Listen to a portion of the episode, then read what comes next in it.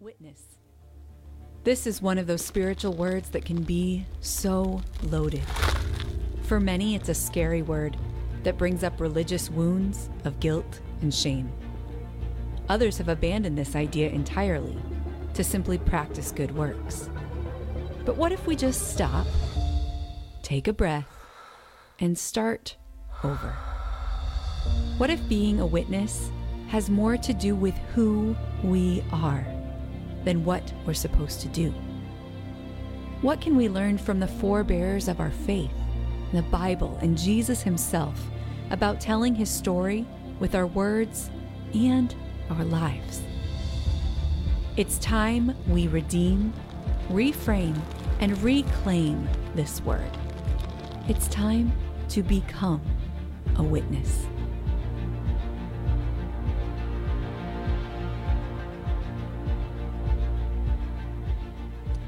Well, good morning, Elements. It is such a joy to see you all this morning and to be with you and to celebrate so many beautiful things today. I just feel a spirit of joy and hope and energy in this room, and I hope that you do too. I am Pastor Melody. This is Pastor Benjamin. We are welcome to all of our guests that are here today to celebrate these wonderful things. And um, we are going to close out this witness series today in our gathering this morning. And we've been talking kind of about what the bumper just said about reframing this idea of witness and what it really means, and how it's so much more about who we are as Christ followers than it is necessarily about what we do.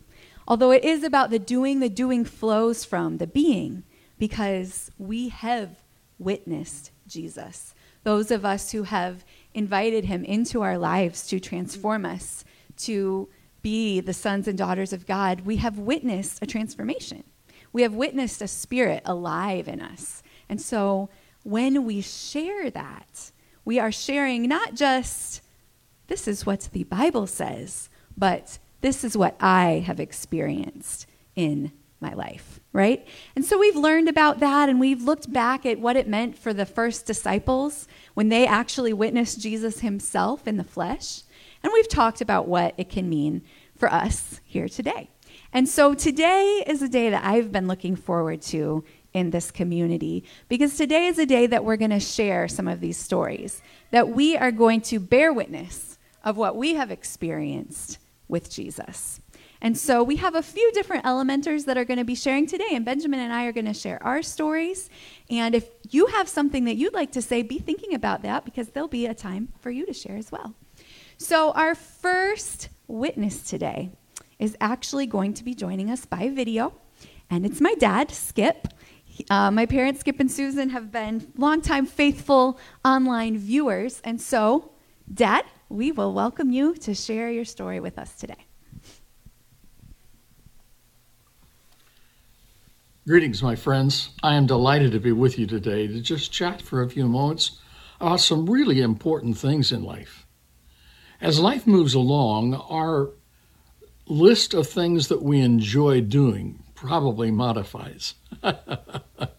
and when you get to the stage of life where I am, there are certain things that stand out as the most important things that you do, the most enjoyable things you do, the most rewarding things you do. And this is one of them. Uh, actually being able to share with others my story.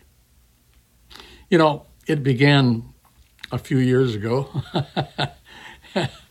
and uh, I was raised in a Christian home. My father was a pastor. I was a good boy.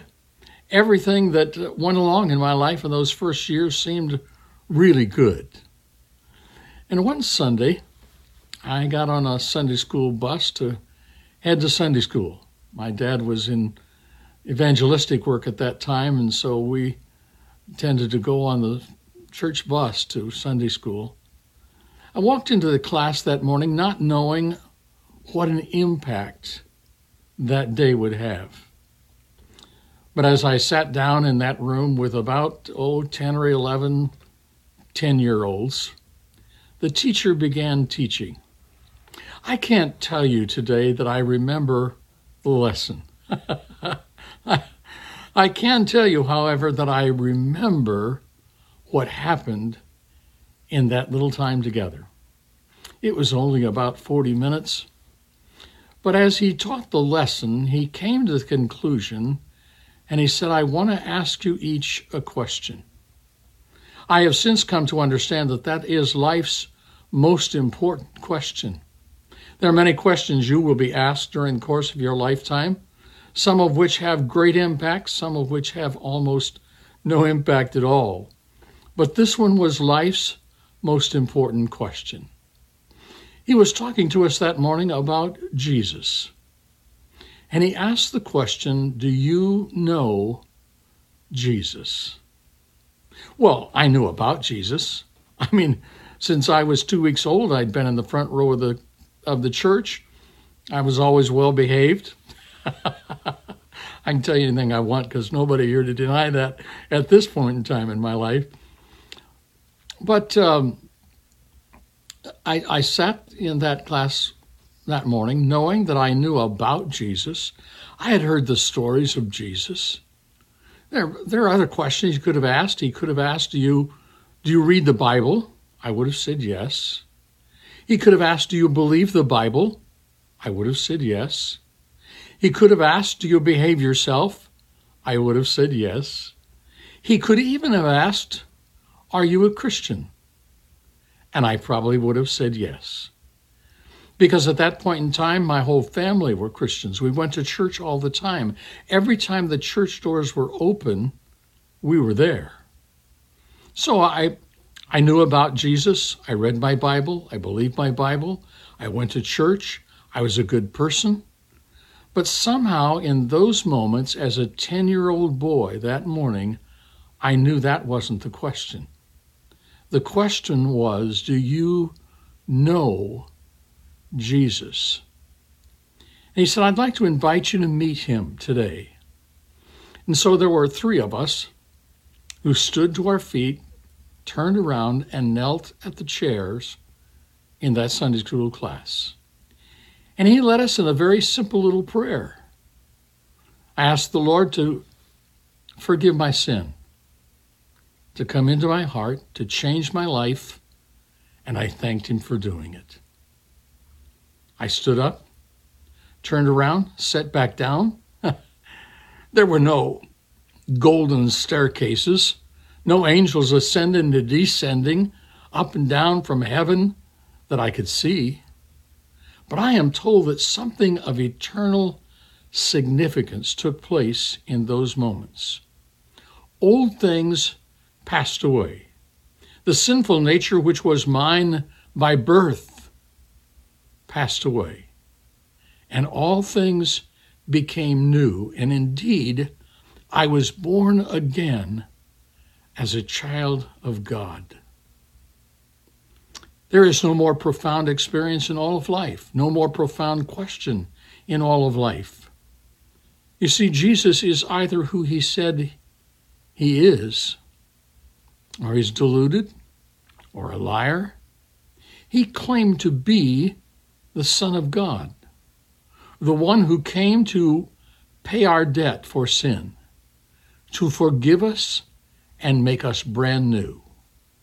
And on that occasion, in that classroom that morning, that's precisely what happened. Old things passed away, all things became new. Well, I've been walking with Jesus now for over 70 years. And he's never, never failed me. He's always there at the mere mention of his name. Life comes alive. At the mere mention of his name, the room is filled with his presence. And so I say to you today, I recommend Jesus to you. Do you know him? Not just in the sense of knowing about him or stories about him, but in your heart. Do you know the Son of God. He will transform your life and make all things new as you trust in Him.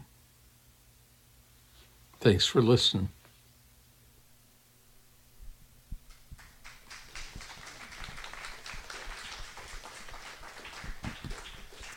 Think it's a pretty beautiful and powerful thing to experience the perspective of someone who's been walking with God for 70 years. I remember when my grandma would tell her story, and she walked with him for 90 plus years.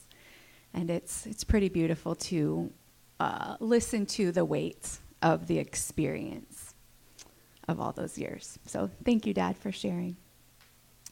You know, sharing these stories is a really vulnerable thing. We opened this up to Element to, to share these things, and I realized in thinking about my story that I, I've never actually shared that particular moment in my life of all the years I've been a pastor. I've never shared it with you. And, you know, it's vulnerable because it is a moment of transformation in our lives. Like Brett said, it is the moment of explosion, right? It's where the story takes its turn. But I think for a lot of us, maybe it's vulnerable because it doesn't feel like a giant explosion, right? Many of us grew up around the church.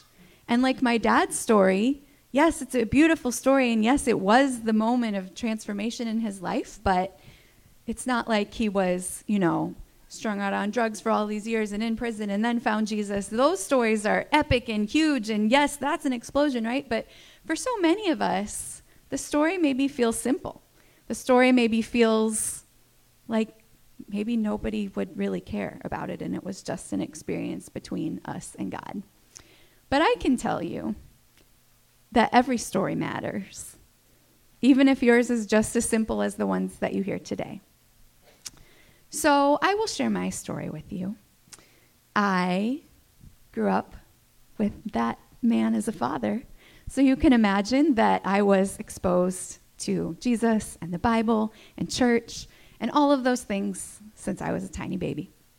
Not only that, but we also had a youth camp where we would bring kids, countless kids in every summer, and we would teach them principles of dynamic living and leadership and goal setting, but we would also introduce them to Jesus. And so every summer, five times a summer at least, I would hear my dad tell the story you just heard. And I would see all of these teenagers be transfixed by it and make choices to follow Jesus because of my dad's example and the other examples of the leaders that we had at Circle A. And I had plenty of experiences in church, but I will say that my deep spiritual experiences came at Circle A in that community and, and listening to my father. So I, I was a well behaved child as well, which they're not here to deny that, but you probably believe me. and I would sit in all of the services from the time I was very, very young, like baby. I would sit in the two to three, three plus hour services that we would have at Circle A. And I would listen to the stories, my dad and the other counselors who would share. And it was right before my fifth birthday, which I realize is very young right before my fifth birthday that I asked my dad one day. It was near, it was, it was after camp had ended because my birthday was in September. So it was after the last session had ended that summer and I had been attending all the services. And in the services at camp, my dad would always ask the question, What do you do with Jesus? Do you know Jesus? And after hearing it enough and after seeing these kids transform enough, even at that young age, I knew that I, I wanted to know Jesus. And so I remember sitting uh, at our lodge that we had in Michigan on the steps coming down to the main dining room. And my dad and I sat there one afternoon and I asked him what it means to know Jesus. And he told me, and we prayed a prayer together. And that was that was my moment. That was my moment of receiving Jesus into my life. And I I was not quite five years old, but I do remember it. I re- also remember that right after I prayed the prayer to ask Jesus into my life, my dad asked me what I wanted for my birthday, and I really wanted a little people zoo, and I also remember that.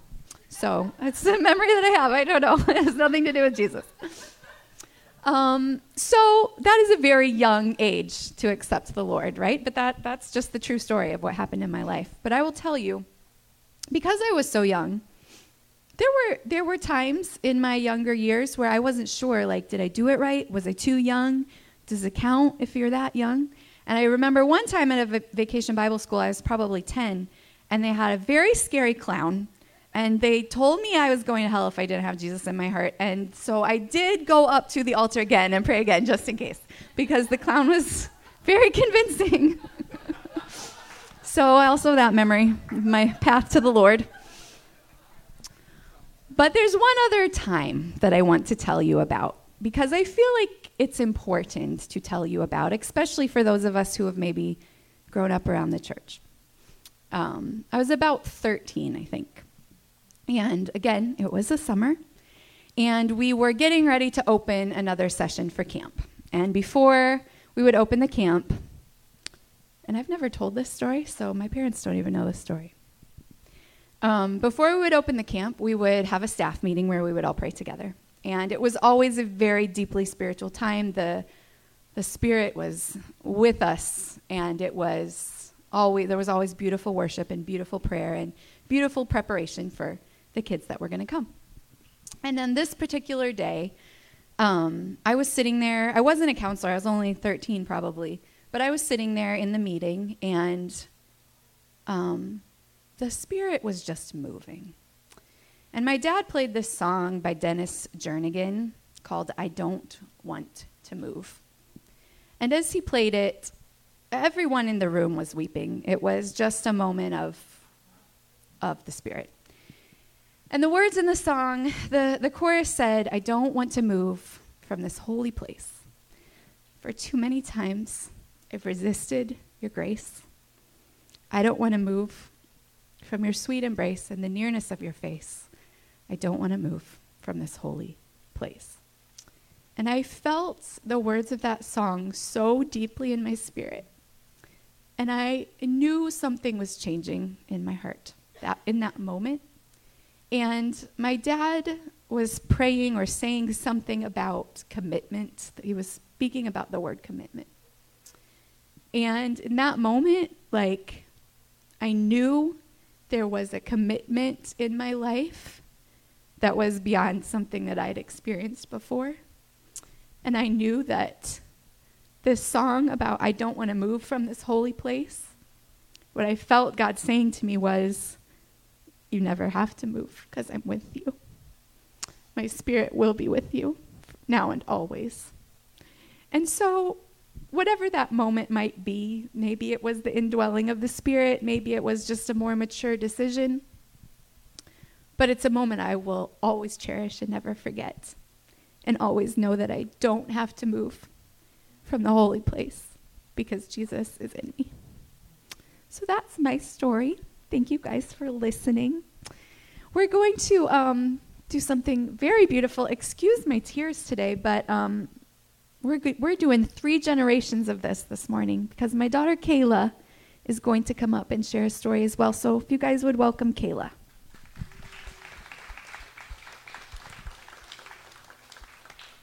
We have to put the shoes on because that's how we do it in this family.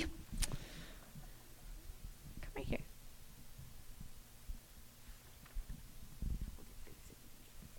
Hello. I want to tell you about it about I want to tell you about how I experienced God's transformation before I was even born.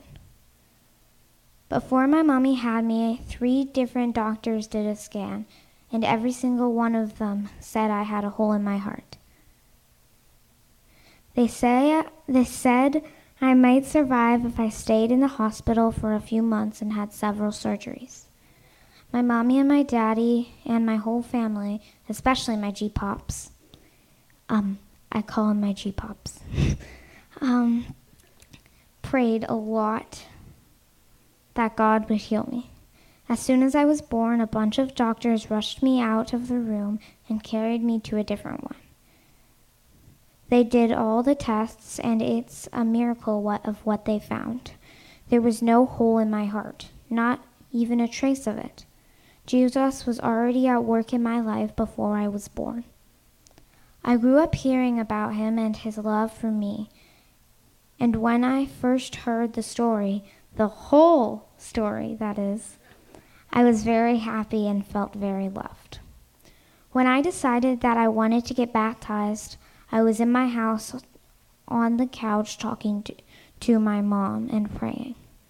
I chose to ask Jesus into my heart to forgive my sins and make me his forever. Ever since I prayed the prayer and got baptized here at Element, I've known that Jesus has special plans for me. I can feel him giving me extra love and grace for people, and I know he will be with me all, with always be with me.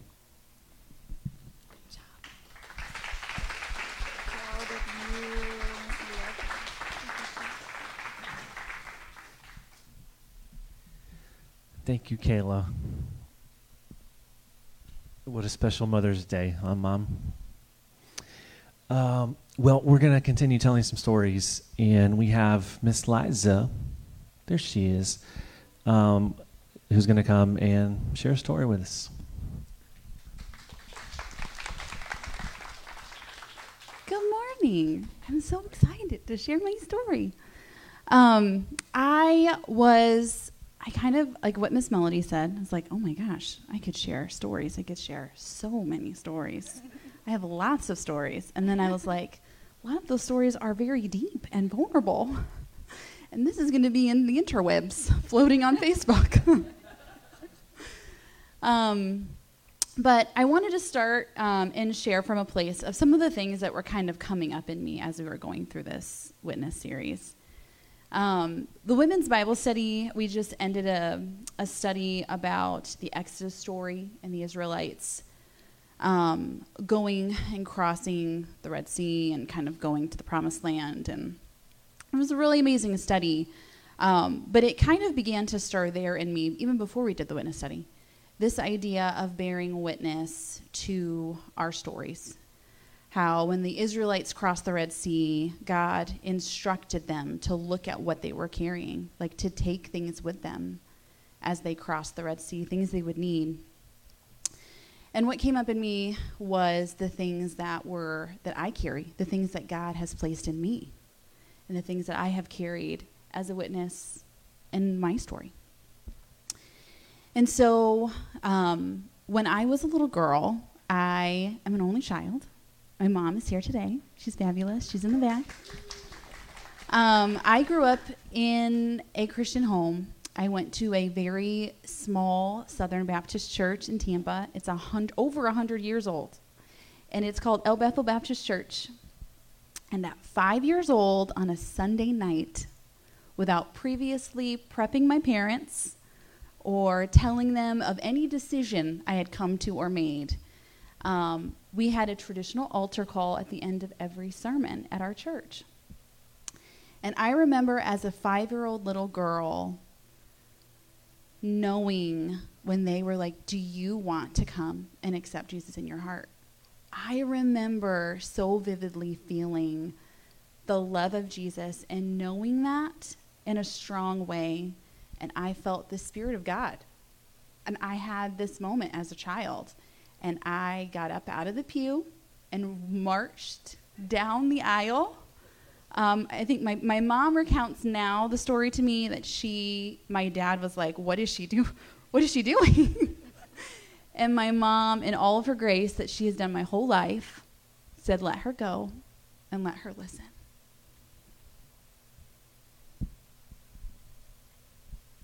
So I asked Jesus to come to my heart at five.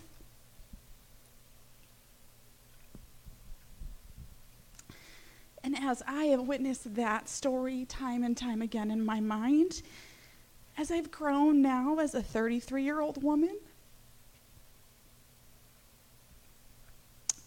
I have rested on the trueness of that voice that spoke to me.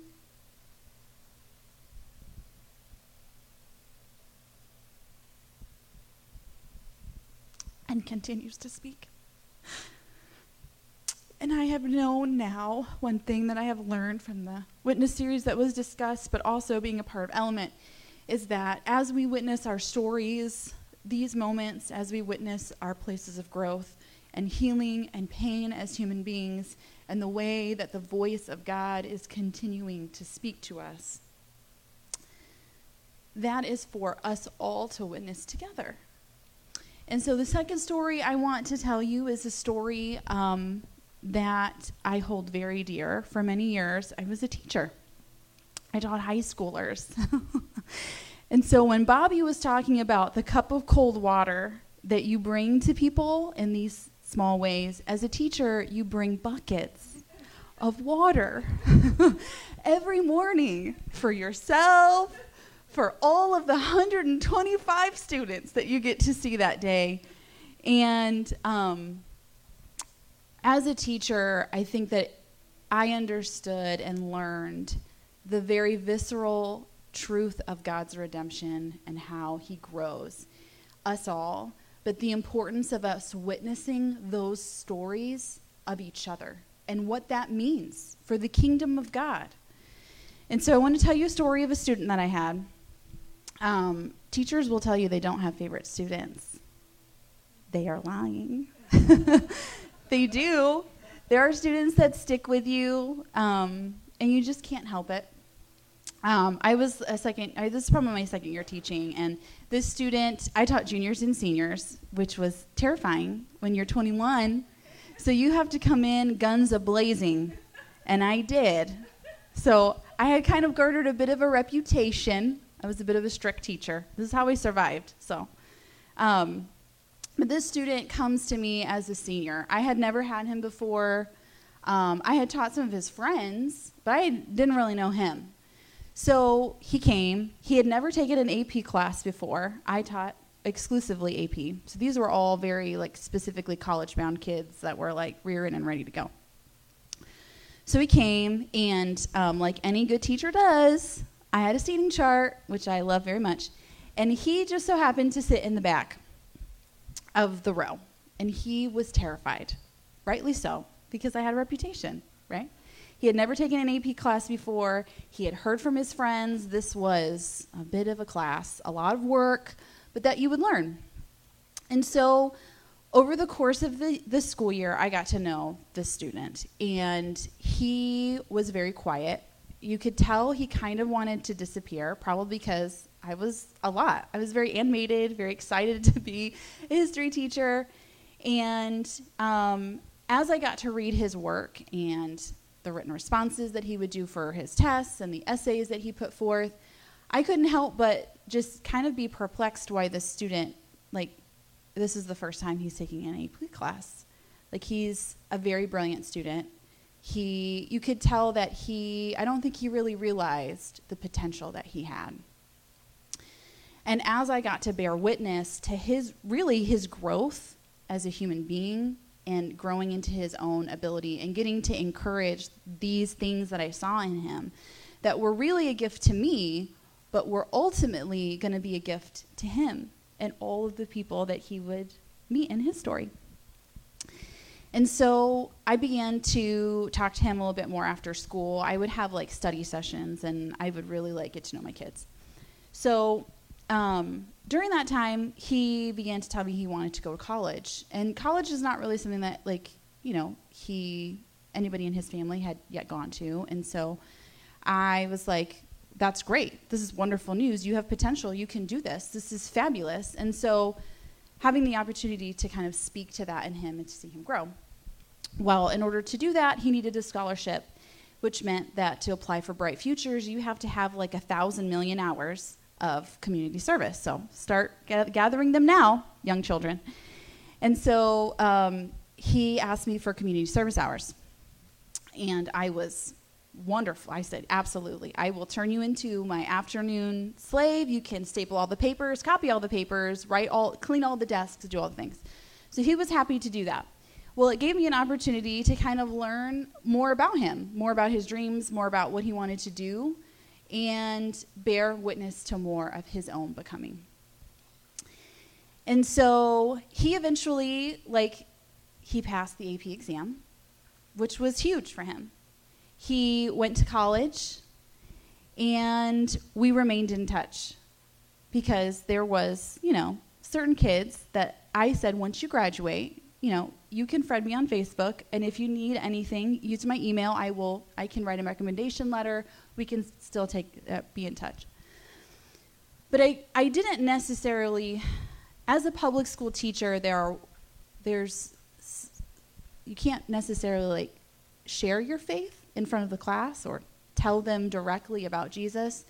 But there was a lot of connection and a lot of Jesus I was essentially sharing with him in a lot of ways, and that he was sharing with me.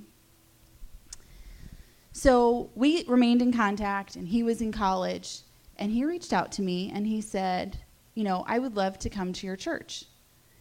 And I said, Great, I come to Element Church. And now that person is here. It's Charlie. Our awesome Charlie. and I'm embarrassing him, I know, and I'm telling the story because as we bear witness to other people's stories, and we bear witness to their becoming and their redemption and their growth, like we are essentially threading the kingdom of God together, and all of us here at Element are so much better because Charlie is here. and we love him and we are going to continue to thread and he bears witness now to more than just my story. He bears witness to all of our stories and we get to bear witness to his. And it's this beautiful tapestry of connection and the kingdom of god that is such a holy important work. Um, and so thank you for letting me share my story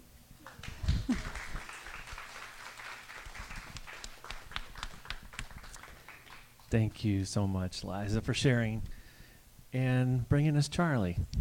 And by the way, Charlie became an engineer, a full blown engineer, a real one, not a pretend one. What's a pretend engineer? I don't know, but he's a real one. Uh, Brett says I drive trains. Well, it's my turn, and um, I wanted to briefly share my what we would call in Christianese my testimony. Right when I was growing up, that was the word for your story of how you gave your life to Jesus. Right. So I also grew up in church. Shocker. And um, I also was the son of a, a music pastor. And so that may seem like that was an obvious path for me to at some point become a Christian. But if you have heard the legends and myths and stories of PKs, or pastors' kids, if you don't know the lingo, then, uh, like Chris, for example, then uh, it may not be always a given that those kids are to, you know, uh, become a Christian or live, live a life for God. But um, we were, you know, in, like they say in church every time the doors are open. And if we were there and the doors weren't open, my dad would unlock the doors and we were there. So um, I would go with him early on Sunday mornings so that he could set up and prepare and all that stuff. And uh, we're in Sunday school class in the mornings and discipleship training on Sunday nights and royal ambassadors. RAs on Wednesday nights for the boys and GAs for the girls. So I was there all the time. And this was a church that though it lay directly on the buckle of the Bible Belt in northeastern Alabama, um, was, for all intents and purposes, a New Testament church. It was a church that was preaching the gospel from, yes, from on Sundays from the stage, but also people with their lives and their words. And um, so I heard the gospel hundreds and hundreds of times um, and so by the time I was in second grade, um, I started to feel something inside of me that felt like sort of a burden. Um, and, you know, I'm a seven year old kid and I'm feeling like this burden. So I asked to talk to my parents. So we went home from church and sat on our uh, 80s ugly brown chevron fuzzy couch um, that I could just pick out of a out of, out of the lineup because I know it so well and how it felt, and I can just feel it, you know, sitting there with my, both of my parents. And um, so they talked through the gospel with me. And I remember that it felt personal that time. It wasn't just hearing it as a part of a church service or um, at the end of a church service or whatever. It was personal. And that gospel story was speaking to the heaviness of the burden that I felt in my little seven year old heart.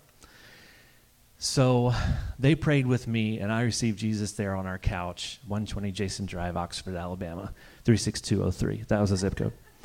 Um, and um, so I went to school, and the next day, and I told my second grade teacher, Mrs. Reeves, because I knew that she was a Christian as well. Shout out, Mrs. Reeves. And the next day, she brought me a card.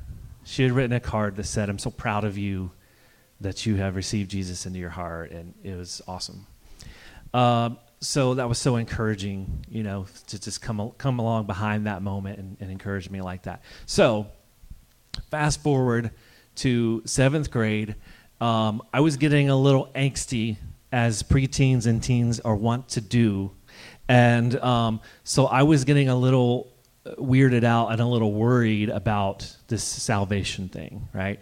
So again, I talked with my parents, and um, and they said we were about to leave to go on youth camp to youth camp in Florida, and um, so they said pray about it and calm down, and it's okay, and let's go to youth camp, and we can pray that maybe God can speak to you there. So I talked with some people there, and I'm pretty sure did I did I pray to receive Christ again in seventh grade in that kind of a way, and um, so and then fast forward from there and into my sort of early college years, and I, at one point, became sort of consumed with this doubt and this worry that sort of a what if, like, what if none of those times took, right? What if, what if none of those other prayers, what if I was too young? What if, and so I had really gotten to a place where I was just stuck. I was really stuck inside with this doubt and this worry. So talked to my mom. She said, among other things, she didn't just say, go read First John. She said a lot of things, and then she ended it with, go read First John. And so I did. I started reading First John over and over. And by the time that I got done reading that after a few times, I the the doubt and the worry was broken down and was released.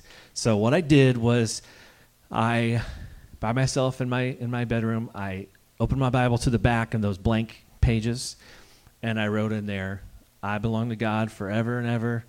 I am joint heirs with Jesus. What is his is mine forever and ever and ever. And I feel like inscribing that on something, right? Building that monument, that altar, that pen to paper in that Bible and writing that down. It's like, you know what? Never again. Never again do I have to fear or worry or doubt about this. So, I had two explosions, as Brett had talked about a few weeks ago in your story. Um, the first was, was, with my family um, when my, my parents' marriage was breaking apart. We were all older, but still kind of exploded everything, right? And it was long and it was drawn out and it was difficult. And uh, but we got through it. And then the other one was about six or seven years ago now. Most of you guys know I went through a season of of clinical depression, and that was an explosion too. Maybe an implosion might be a better way to say that.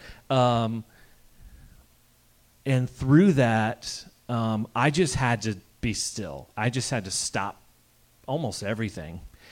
And I just had to be still, and I just had to land on, at the end of the day, I don't know much anymore, but God is going to be a soft place to land for me. That's all I knew. That he had me.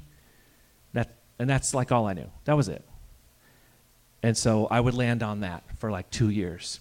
But coming out of that season, I involuntarily was shoved into a season of deconstruction. And if you're not sure what I mean by that, Um, lots of people go through that. And in fact, I think anyone that is really wanting to follow Jesus, you're going to go through that. And that's okay. It's okay. In fact, it's good. It's good. Because that is a season where you can become disillusioned, where you can shed illusions and definitions and ideas that we've plastered all over God so everything can be neat and easy and sure and certain, right? And those things started to crumble and break apart. And I didn't know what I knew anymore. But through prayer and talking with people and reading and listening and more reading, I got to the place of realizing that it all comes back to what Skip said. What do you do with Jesus? Because Jesus is at the center of everything. And so that's the question. What do you do with Jesus? With his life, with his words, with his invitation to you, with the question, Who do you say that I am? What do you do with me?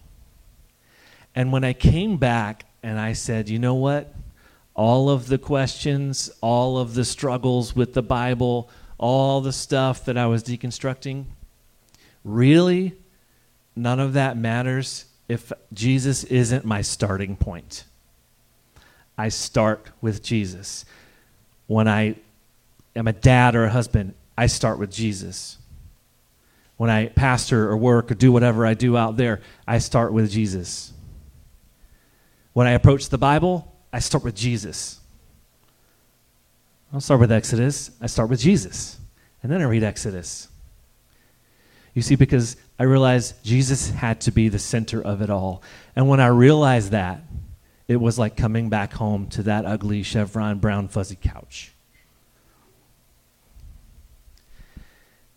And I realized that I gave my heart and my life to Jesus on that couch.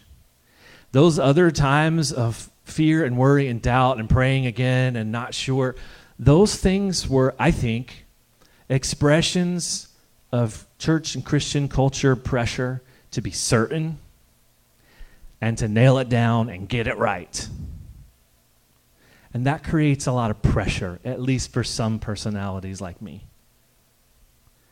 And so I think all that fear and worry and doubt was pushed out of me where I forgot the first love, the first moment when I was seven years old. And I didn't trust that moment. So if you have a story similar to like what's been shared today, where you gave your heart to Jesus and you were very young, guess what? You can trust that moment. Like Liza was saying, you can trust Jesus in that moment. That the same Jesus now is the same Jesus that spoke to you and rescued you in that moment as well. Because, guys, how do we see the kingdom of God? How do we enter the kingdom of God? With faith like a what? Like a child. Like a child. That is how you see the kingdom. It's the only way. And I'm not saying if you're not a child anymore, oh, out of luck, sorry. No, I'm saying like a child, right? That's how we see it. That's how we enter kingdom space with God. So, um, last year, my Aunt Linda, Aunt Linda, if you're watching, hi, she watches all the time, um, back in Alabama, she sent me a text on October 6th. And she said, I have on my calendar that today is your spiritual birthday. And I said, and then I'm pretty sure it was PTL, you're my brother and my nephew. Praise the Lord, PTL. Christianese texting. So, um, and I said, wow, I didn't know the day. I forgot the day. It's really actually not extremely important to know the day necessarily. But I said, I, I'd forgotten that. Thank you so much for telling me that. And, and now I know that day on the couch with my parents, it was October 6th of 1980 something. I don't know. Um, I'll do the math later and I'll update update you. But um, that was the day. And she sent me that last year, so that was such a blessing to hear from her. So now I don't focus on being certain or being sure or wrestling with doubt or deconstruction or all those things. I don't I don't focus on that. I focus on Jesus at the center of my life. And I focus on the fruit that I see and that I want to see and will want to produce in my life. The fruit of how I treat people, the fruit of how I lead, how I serve, how I show up. And I and I look at the desires of my heart and I desire what God desires. I mean, in the biggest picture. I mean, sure, I still, you know, struggle and envy and things like that. But I desire what God's heart desires. I desire for a new heaven and a new earth. I desire shalom to cover this world and rush into each and every heart. I desire for brokenness to be healed. These are the things that I want because my heart belongs to God. And so that's how I know that I'm His and He is mine. I'm in Him and He is in me. So we, I think we um, going to need to play this last song. Um, so the band, you guys can come on back up. And this song, um, if there is a song that could be a testimony or a story for all of us, for all of creation, it would be this song. It's called So Will I. So let's pray and then we'll sing it.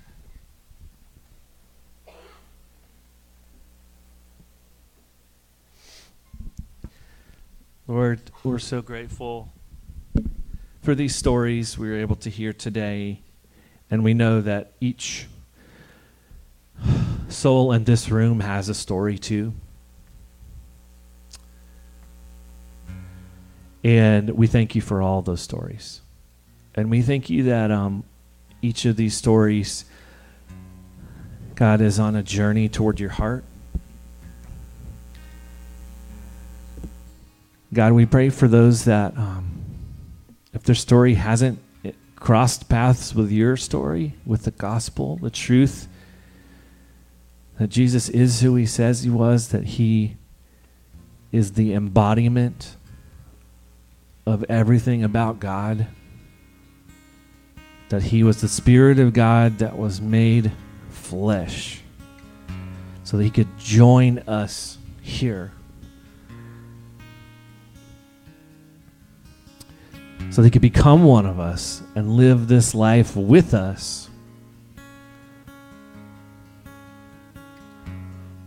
So that He could show us the way to live, show us the way to love, and teach us what's the most important the simple gospel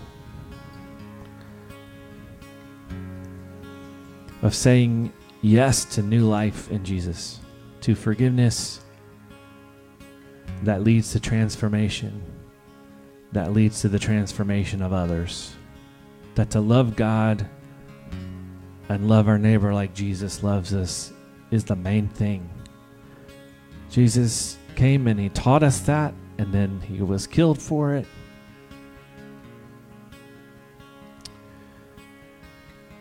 And in that showed us the way to live is to surrender, is to die because that's where the new life can sprout and grow and transform the world. We thank you for a simple and beautiful, life changing, world changing gospel. In your name we pray. Amen.